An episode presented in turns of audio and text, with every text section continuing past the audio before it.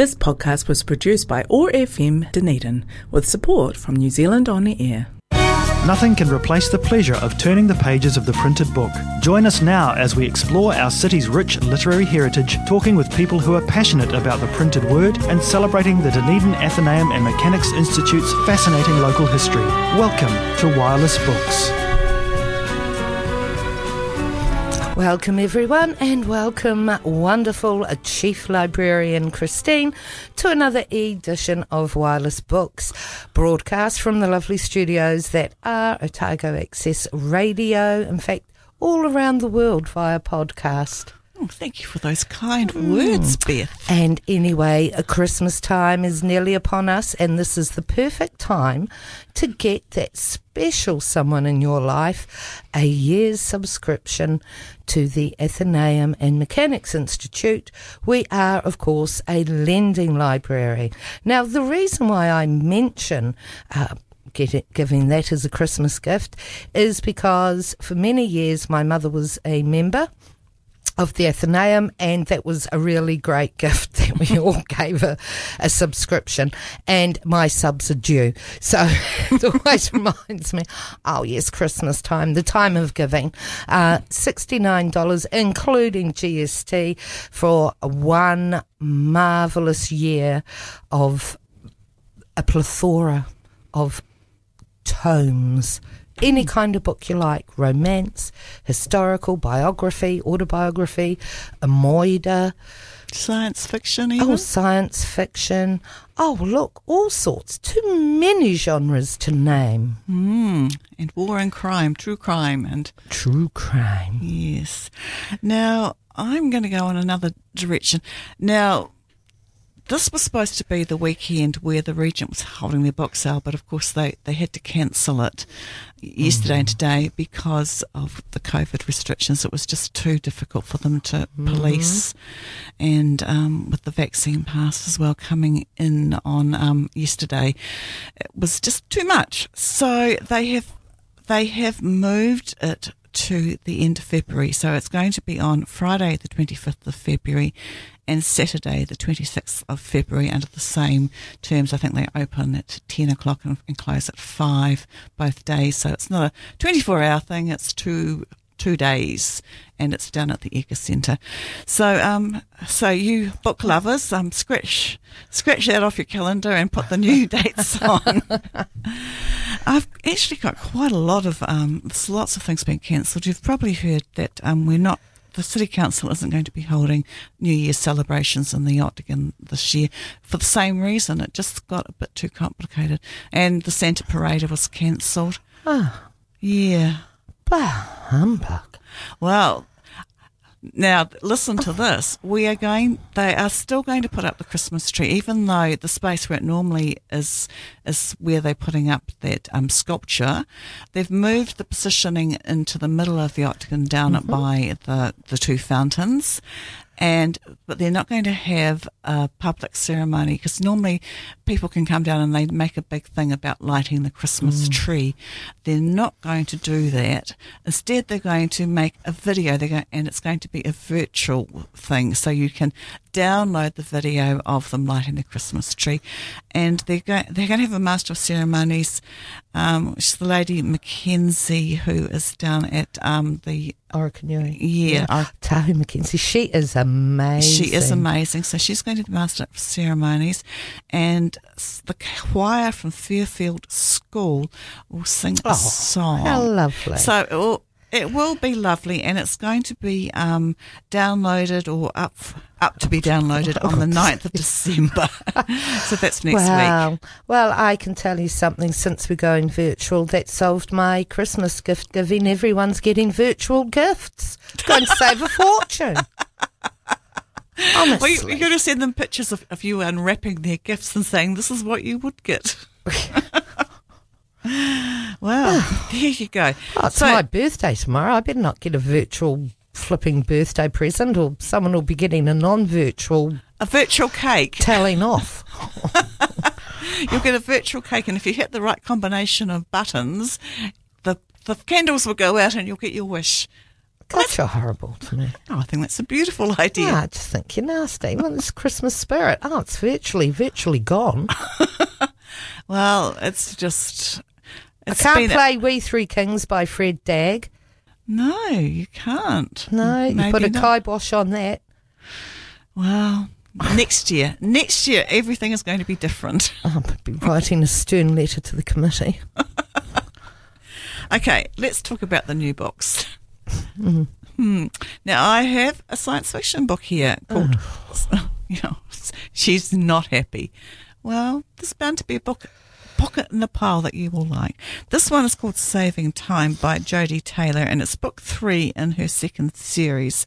She is a very prolific writer. She she's come up with this idea that in the near future, um, pe- people work out how to time travel, and she did a whole series about um, historians who used use that to go back in time and verify the facts, so that they are actually at different historical events and can see how things really went down. And of course, it all keeps going a bit wrong, and they have to they get caught up in troubles and they have to get themselves out of them.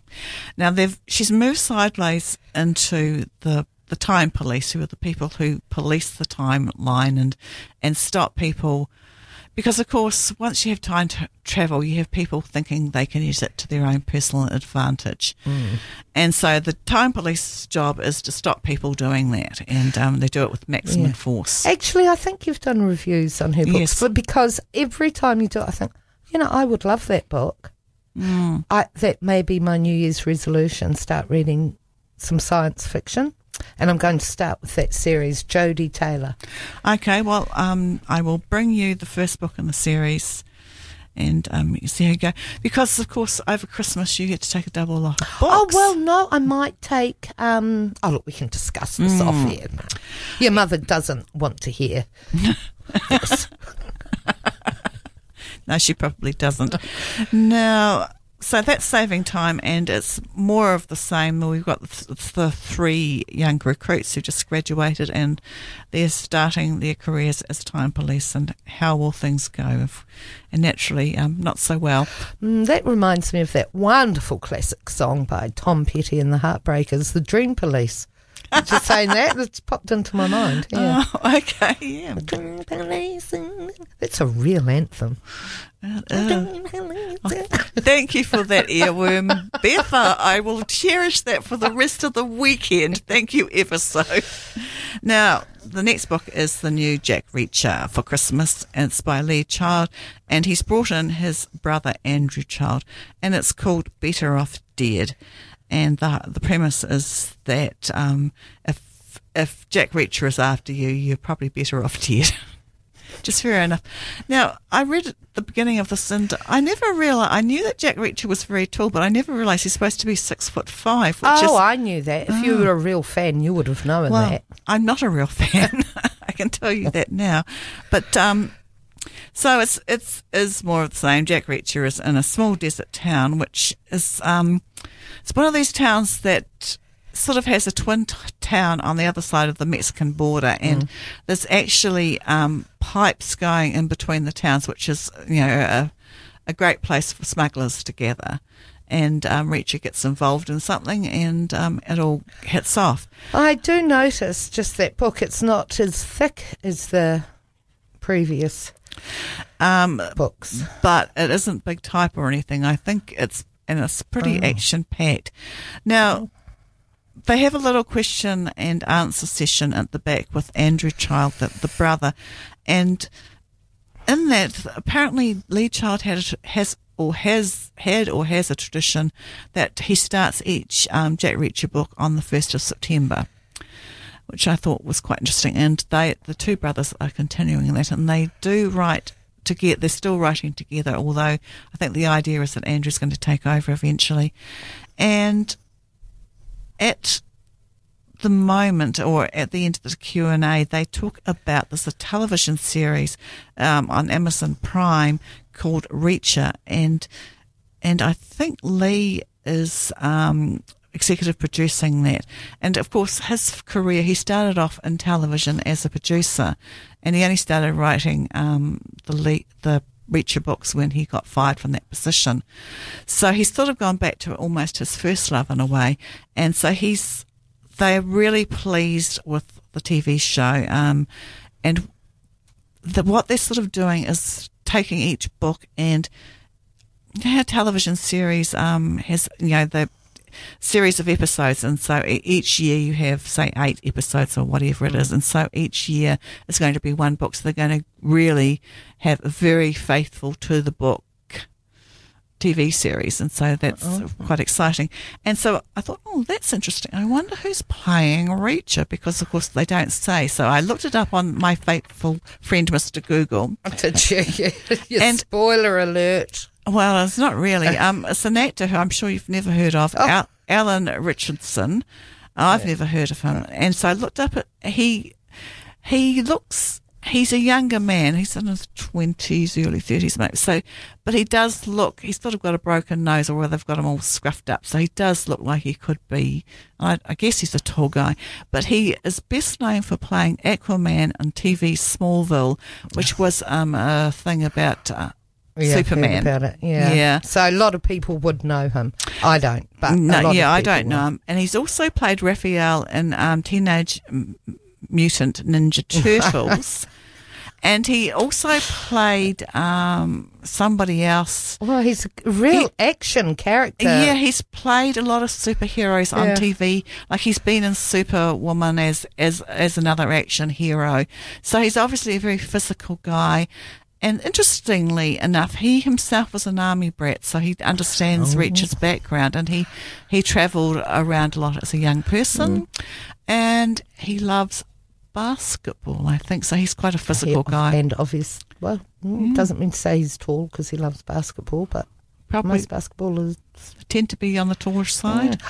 But um, I've always thought that Clint Eastwood, as a young man, would have made a really great Jack Reacher because of those rugged looks and just the, mm. you know, the way he moves and.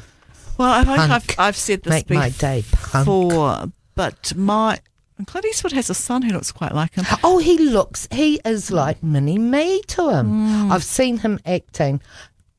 Mm. Yeah.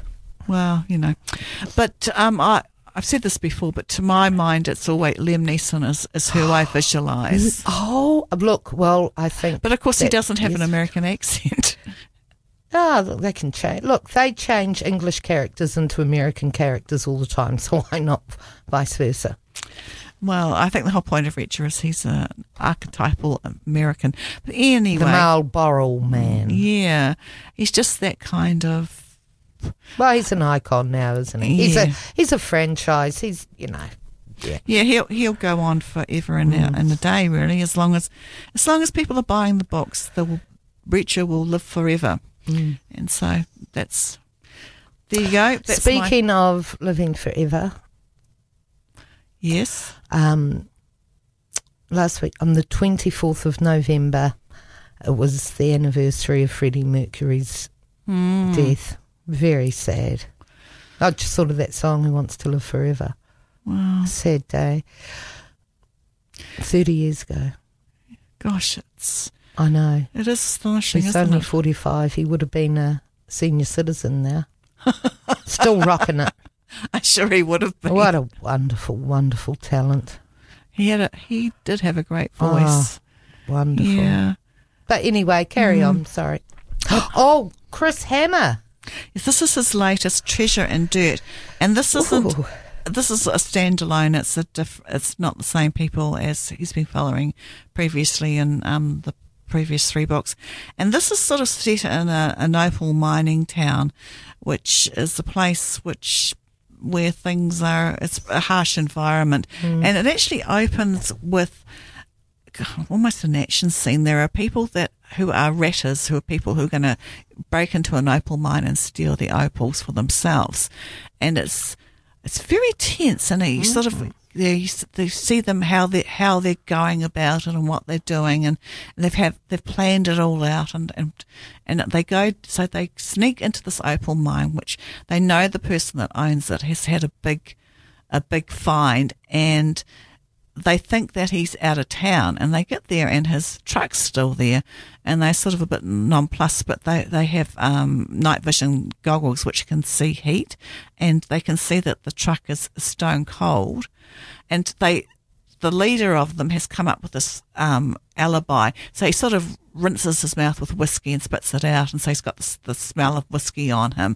And he go knock, knocks on the door, and his so if anybody answers, he can claim that he's he's drunk and he's lost his way and and so on. So that's his his cover story in case there's somebody there. So nobody answers the door. So then they they think, oh yeah, it's all clear because they had also been told that this guy had um, gone away for the you know, gone away for a week. So, and they'd been staking the mine out and they hadn't seen any activity. So anyway, they, they break into it, they open, get into the mine and the guy's following, um, he can see the different footsteps in the, um, soft soil.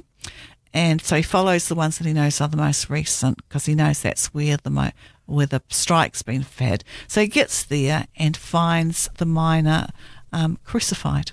Oh, which oh, is, I didn't, I didn't see no, that one. no, you didn't. But it's it's it's only a very short short sequence, but it's very well written. It was really like edge on your pants. Oh, edge on your pants. Yeah, of your seat. but um, edging your pants on your seat. So anyway, uh, then we cut to a police procedural and they send out two detectives from the big smoke and they've got to try and unearth all the secrets of this of this small town where everybody oh i love small town secrets they're the best books mm, yes and of course you know chris hammer is, is a great writer absolutely well and the last one I've got is by Nikki French, um, The Unheard. And now Nikki French has been writing for quite a while. It's it's actually a partnership between a, a married couple, and they have written 23 books together. Ooh. And they were always very successful, but they started writing um, a, a, sequence about one person, and um, it just. I think it put people off. I it was never very successful with all our our members weren't very keen on it, and so I sort of stopped getting Nikki French, and so she, but they have started writing standalones again because they've finished these that sequence, and they've had some real bangers. The last one was um, House of Correction, which I think was a great a great one. And this one is a really good one as well. It's about this woman. She has a young child and she has split with her partner and has a new boyfriend. But she, you know how how when you break up with your partner and you go out with your girlfriends and they all tell you how horrible they all thought your partner was all these years, but yeah, they never bothered yeah, to tell yeah. you while you were with them because they knew that you wouldn't listen anyway. It's sort of that sort of situation. And her daughter Poppy starts drawing really, um, starts drawing disturbing photo, um, drawings and she's, she still starts behaving strangely in a clinging fashion. And so, so the woman whose name I forgot, uh, Tess, Tess starts to worry about Poppy and she, and she sort of starts to think, is something happening when she's visiting her father? Because he's got a new partner and everything. And, and so she starts to sort of dig in and, and try and find out more information about because she thinks that she was willfully blind when she was with him.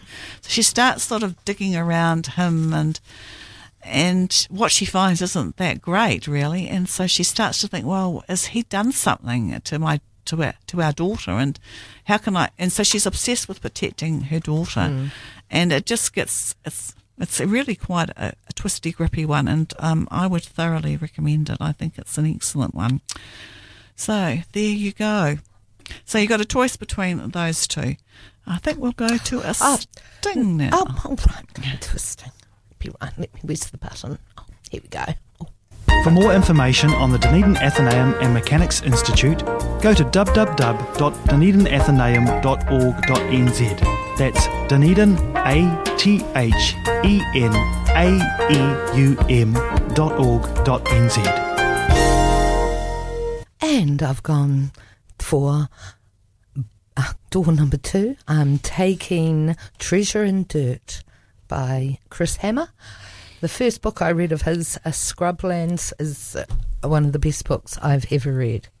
just, and I say that about a lot of books, I know, but just fantastic. I tell you, these Australian writers are just out of the box. They are, they've got their own unique voice.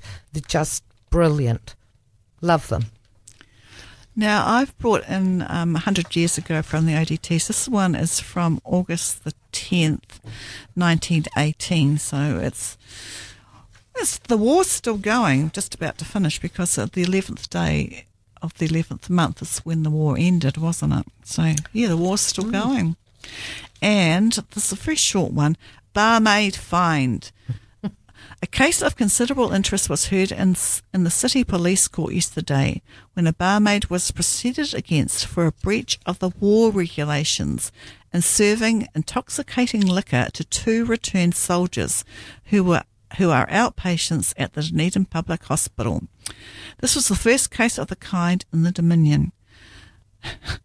so Mr. J.R. Bartholomew, SM, imposed a fine of five pounds. No. Yes, that will show her.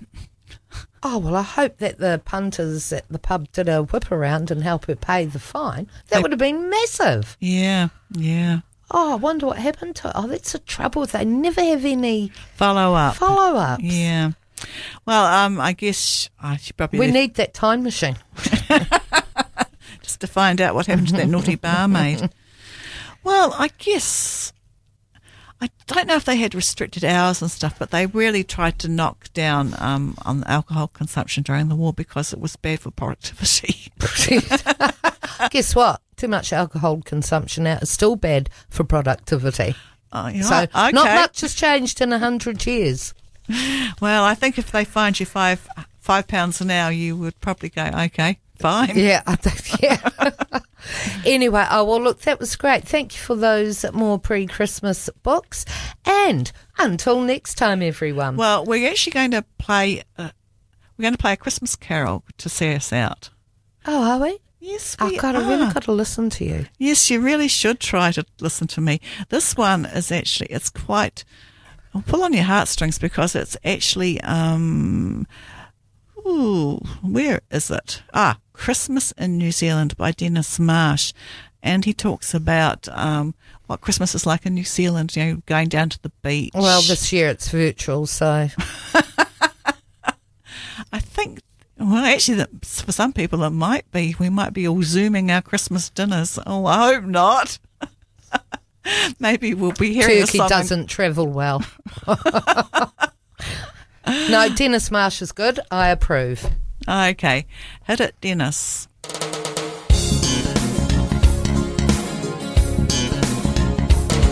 As Christmas comes around again in our own land, it's time to be together, take each other's hand. A chance to share the good times in the summer sun. Another family holiday's begun. It's Christmas in New Zealand and the time is right for saying I love you and watching stars at night. For barbecues and swimming out across the bay. How lovely to spend Christmas in the Kiwi way. There won't be any snow to make the land look white. Sun won't set down south till after nine at night. You won't be needing furs or woolly hats and gloves. It's time for outdoor living in the land we love. It's Christmas in New Zealand and the time is right for saying I love you and watching stars at night. For barbecues and swimming out across the bay. How lovely to spend Christmas in the Kiwi way.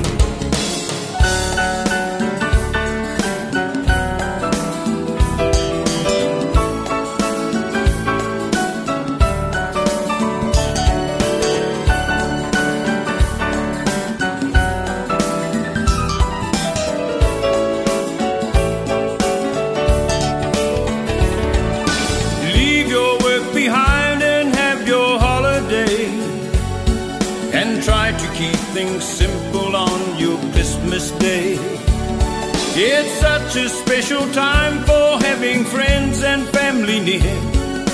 Another Kiwi Christmas time is here. It's Christmas Okay, well, that was lovely. And I guess happy reading until Oh, next yes, This time. time, this time I've got it right. Happy reading, everyone. The Dunedin Athenaeum and Mechanics Institute welcomes new members. Enjoy the Athenaeum's quiet, warmly carpeted library and reading room and share in the joy of books, new and old. Visit www.dunedinathenaeum.org.nz for more information or pop into the Athenaeum Library at number 24, The Octagon. The Dunedin Athenaeum and Mechanics Institute, celebrating Dunedin's rich literary heritage since 1851. This podcast was produced by OAR FM Dunedin with support from New Zealand On the Air.